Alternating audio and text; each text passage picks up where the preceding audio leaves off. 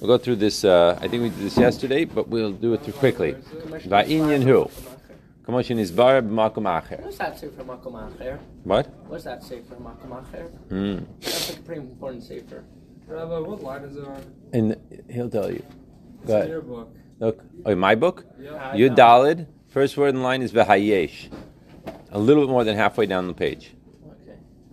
What- Va'inyan hu. The Inyan is as follows. Commotion is bar b'makom acher. The ma'atzmus or ein sof lo haya efshar shiyah oilamos. That if it just from the the, the Atmos or Ein Sof, it wouldn't be possible the concept of Oilamos, V'chinas Mitzias Davar, that they should become a Mitzias. Davar Ma. Why? Lefisha Einu Be'erech V'chinas Hayesh V'Mitzias Klal. Right? We said this. But Adrabah, you asked me what Adrabah means. Ayedei Gilu or through the revelation of this life. Okay,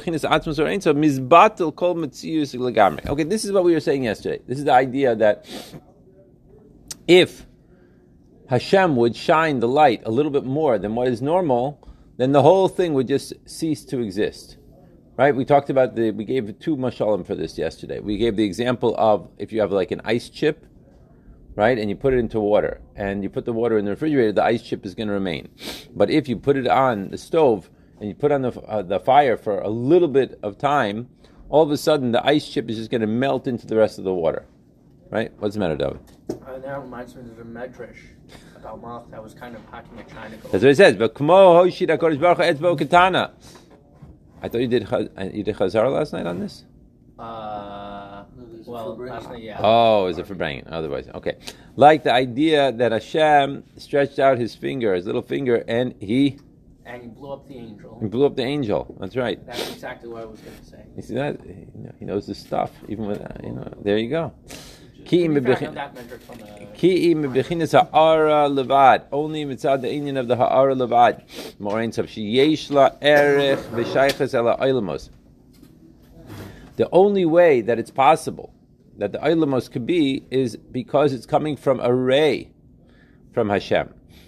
Right? And this is the, comparable to what we said before the, yesterday in the mashal that we put like pieces of plastic, right, over the by the ceiling, and therefore the light that's coming down is only coming down in the shapes that we cut out of this plastic. Right? It's only because there's a honli ha'ara, that's how you're able to see that there's a specific shape on the bottom. And that's how it could be a form of a something. Benimsa comes out from this lagabi madrega. With regards to this madrega, shayach b'bechinas mitzias yesh.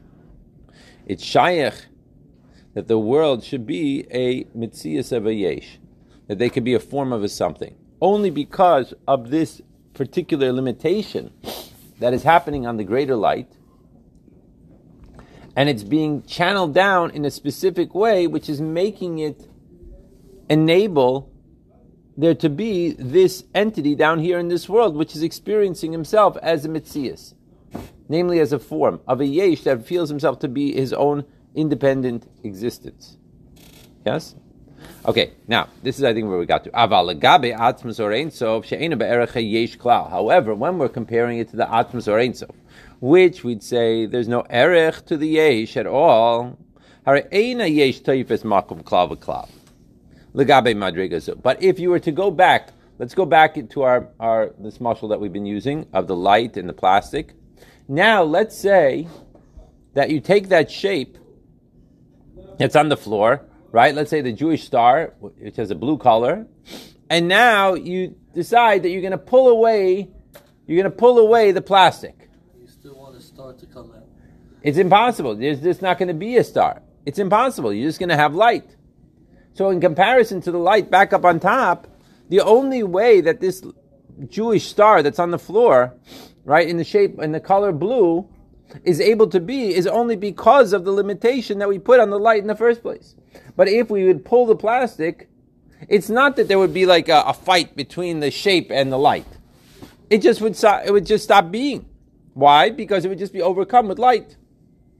Similar to the same idea with the ice chip and the, and the hot water. It's not that the ice chip is fighting for its survival. The ice chip is not fighting for its survival. the ice chip automatically becomes water. Why? Because the ice chip is only an ice chip because of a certain precarious situation that enabled it to remain an ice chip. Let's say you have, you know, they, they do all these uh, special ice uh, shapes, shape like this and shape like that and shape like that. The only thing that enables it to remain that shape is because of the temperature. If you change the temperature, automatically the ice shape is just going to become plain water. No argument, no fight, no no issues. And it doesn't have a problem with it. It is like this or it is like this. It's not an issue. Capish? All right. So that's the idea.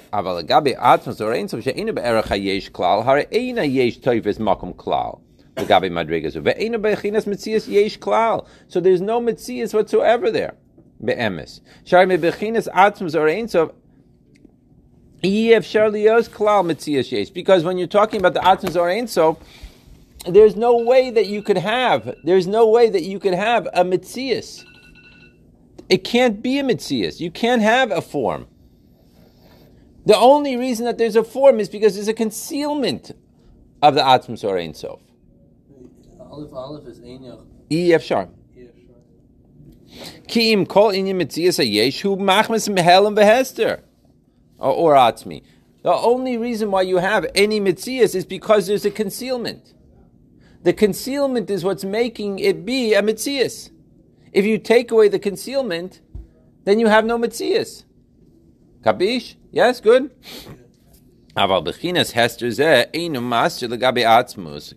However, now let's take it a step to the next step. Okay, so that's the basic mushal. But now let's go even further. Who is making the concealment?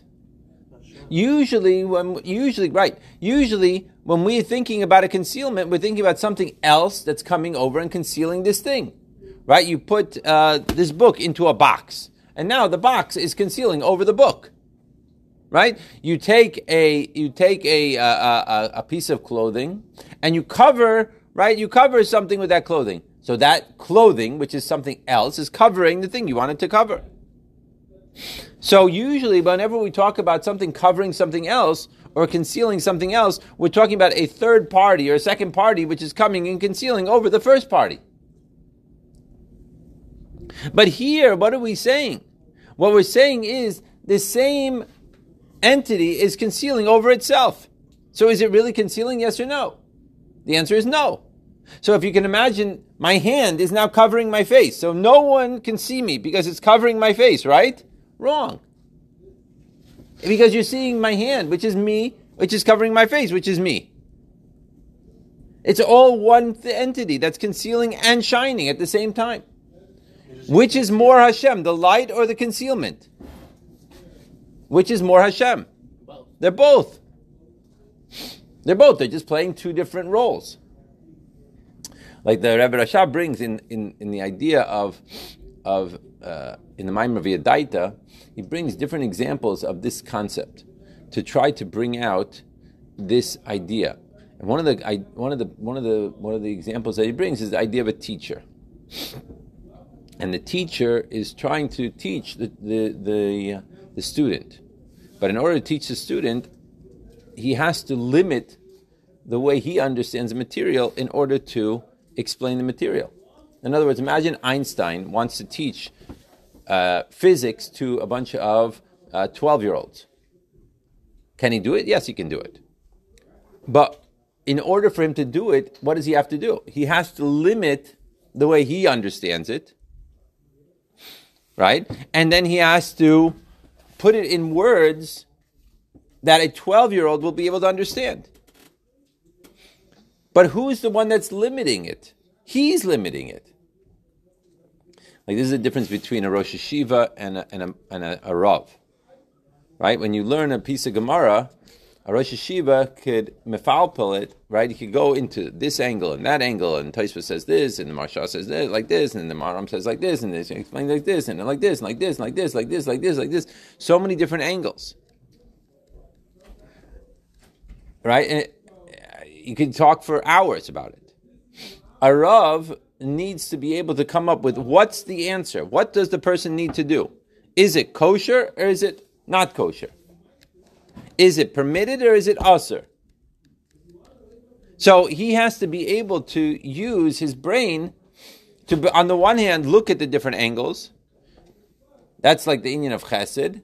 On the other hand, he needs to limit, which is the inyan of Gvura, to be able to say, do like this. So which is more him? They're both him.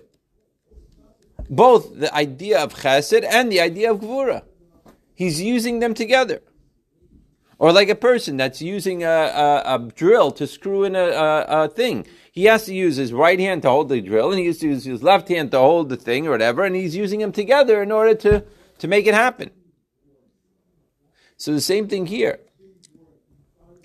Yes, in order to create a world, it's not capable.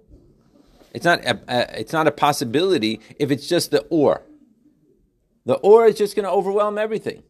So we need something else which is going to cover over the or.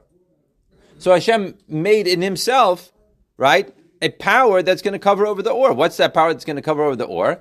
The kli. The kayach agvul. And so therefore he puts the or and the kli together, and with the or and the kli together, he's able to create a world. Create a shalom. And another shalom. Where's our third shalom? I don't know. Right? He's able to create this.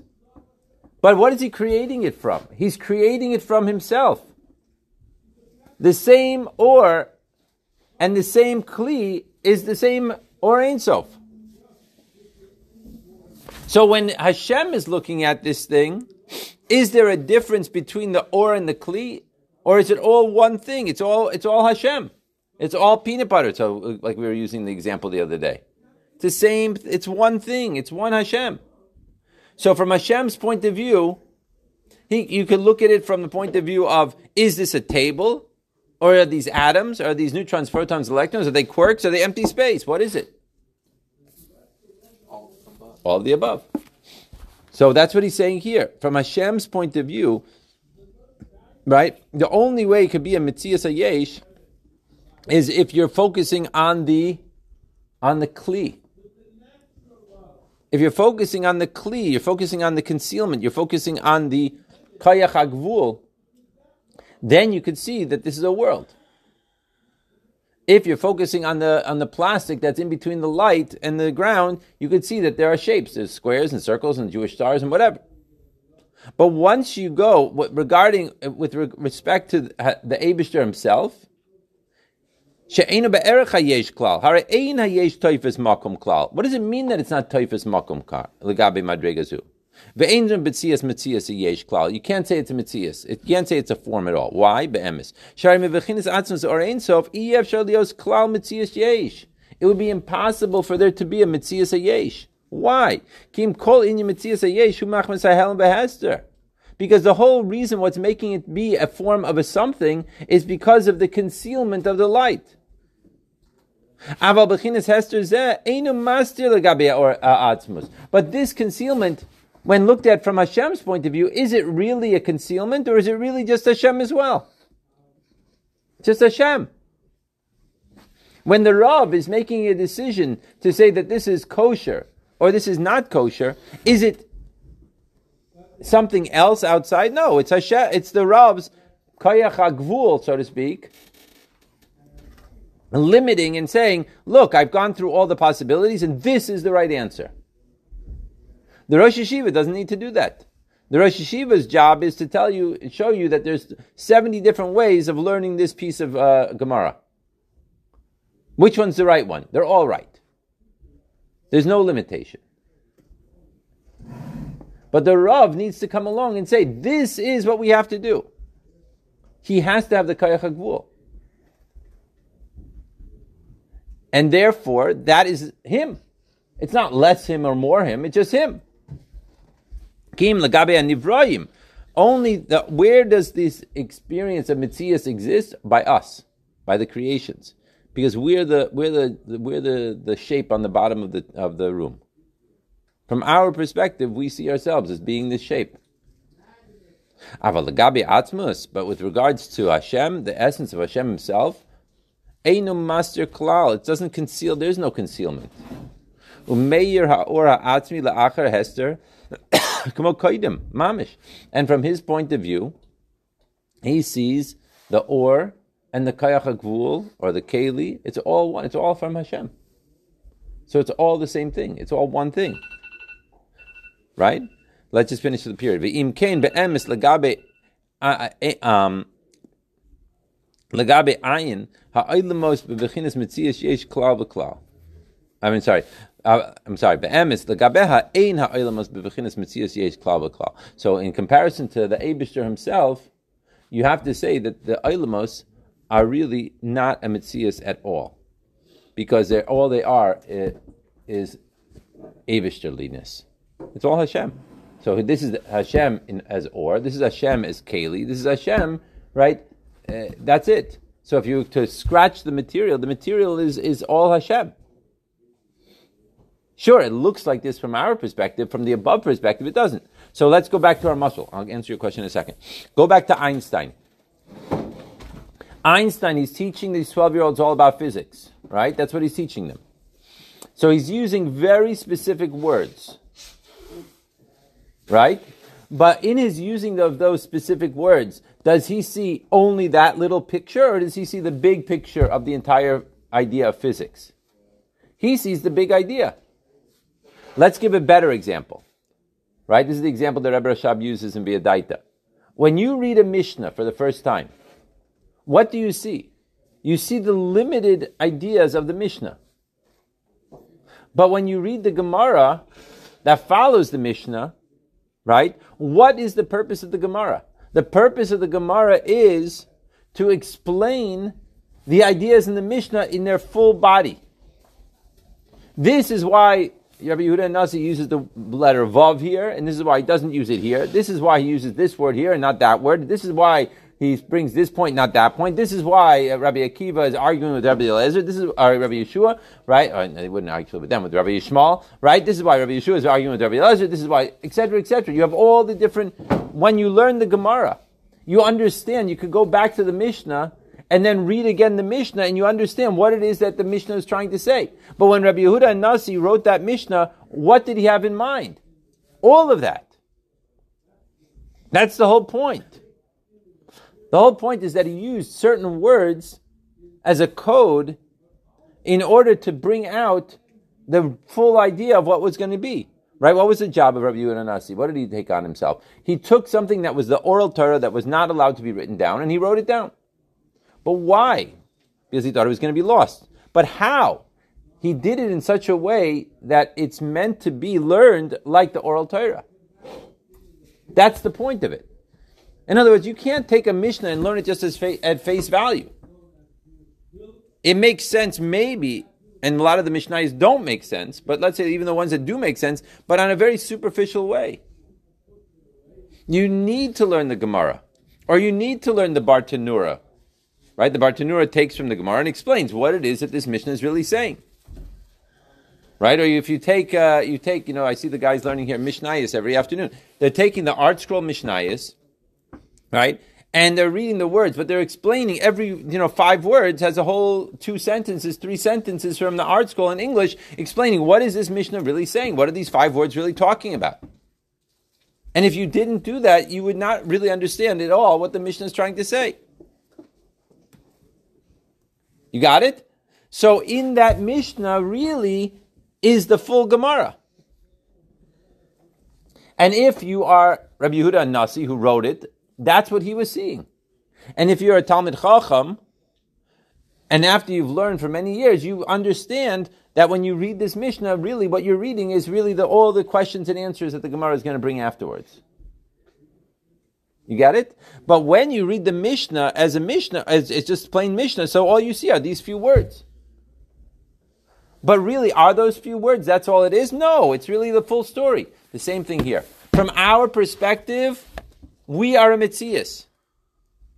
We're a Mitzias. We're a Mitzias, a Yesh, that I'm separate from you, I'm different from you, I have this and I have that, all the things that.